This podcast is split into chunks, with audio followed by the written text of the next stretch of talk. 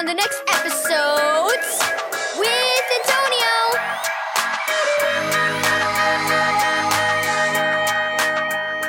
Thank you, Keys for Kids Ministries, for this daily devotional. Crash Course. Read Mark 12, verse 28 through 34. Mom! Landon screamed, running toward her car.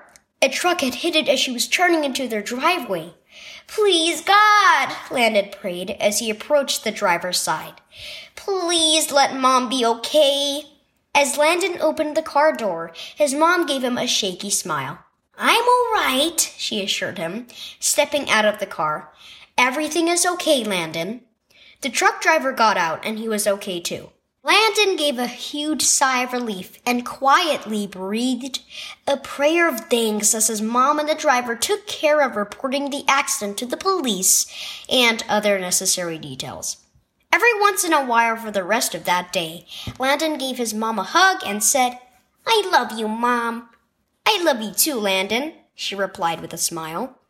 That night, as Mom was tucking him into bed, Landon hugged her again. Mom, when I saw that truck hit you, I was so scared. I guess I thought you'd always be here, but today I was scared you were hurt and could even die. We tend to take each other for granted, don't we? replied Mom. Every now and then we're reminded we shouldn't do that. Landon nodded.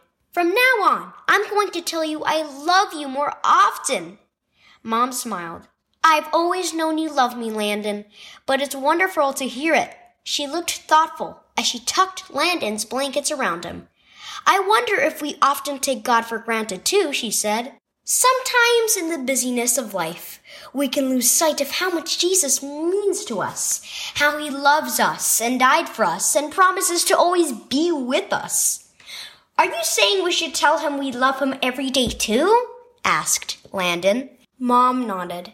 We can do that by spending time praying and offering thanks to him every day.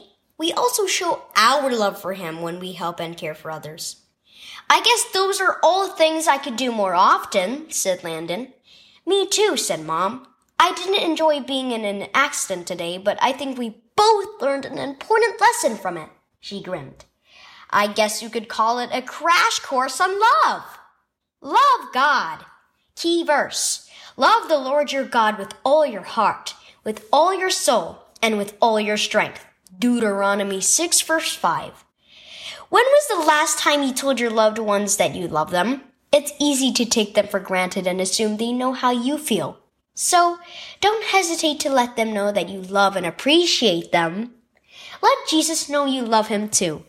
He already knows your heart, but you can still tell him you love him and that you appreciate all he's done for you. Why not pause and tell him right now? Jesus, I love you.